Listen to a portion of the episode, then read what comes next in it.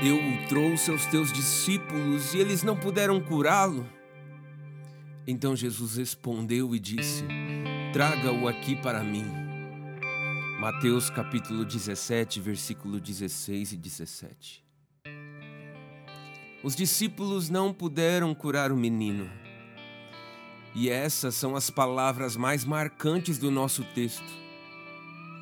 Ainda hoje, há discípulos indefesos lutando contra um demônio. Há igrejas impotentes diante de um mundo possuído pelo diabo.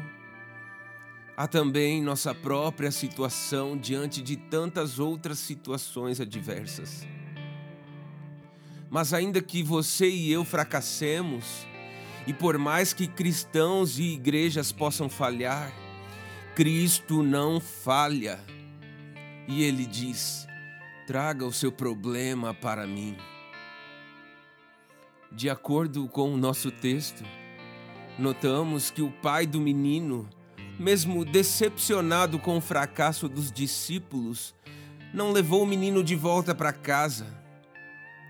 Sabe, quando você enfrentar um caso difícil, que pareça não haver esperança, traga-o até Jesus o toque de Jesus ainda tem o mesmo poder. E o poder de Jesus está disponível para todos nós.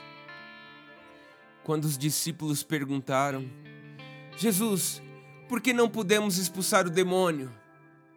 Jesus respondeu: Por causa da vossa incredulidade. Porque em verdade vos digo que se vocês tiverem fé do tamanho de um grão de mostarda, poderão dizer a este monte: Vá daqui para lá, e ele irá. Nada lhe será impossível. Mas o texto é claro ao dizer: essa espécie só sai pela oração e jejum. Note que fé e oração devem andar juntas, pois juntas podem remover montanhas e expulsar os demônios. Com Jesus, todas as coisas são possíveis. E todas as coisas só são possíveis para aqueles que creem em Jesus. Oremos ao Senhor.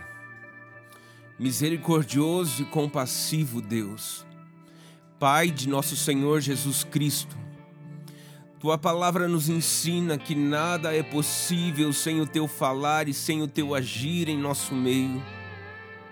Confiamos plenamente na promessa de tua graça e misericórdia que nos consola pelo anúncio de que Jesus Cristo, teu Filho amado, veio para nos dar a boa nova, veio para abrir os nossos olhos de toda cegueira espiritual e veio de forma amável e poderosa para nos curar e para salvar a nós que somos pecadores. Confiamos nessa promessa, Senhor. Você pode fazer aquilo que nós não podemos fazer. E o que você faz, Senhor, você faz porque é teu desejo fazer isso.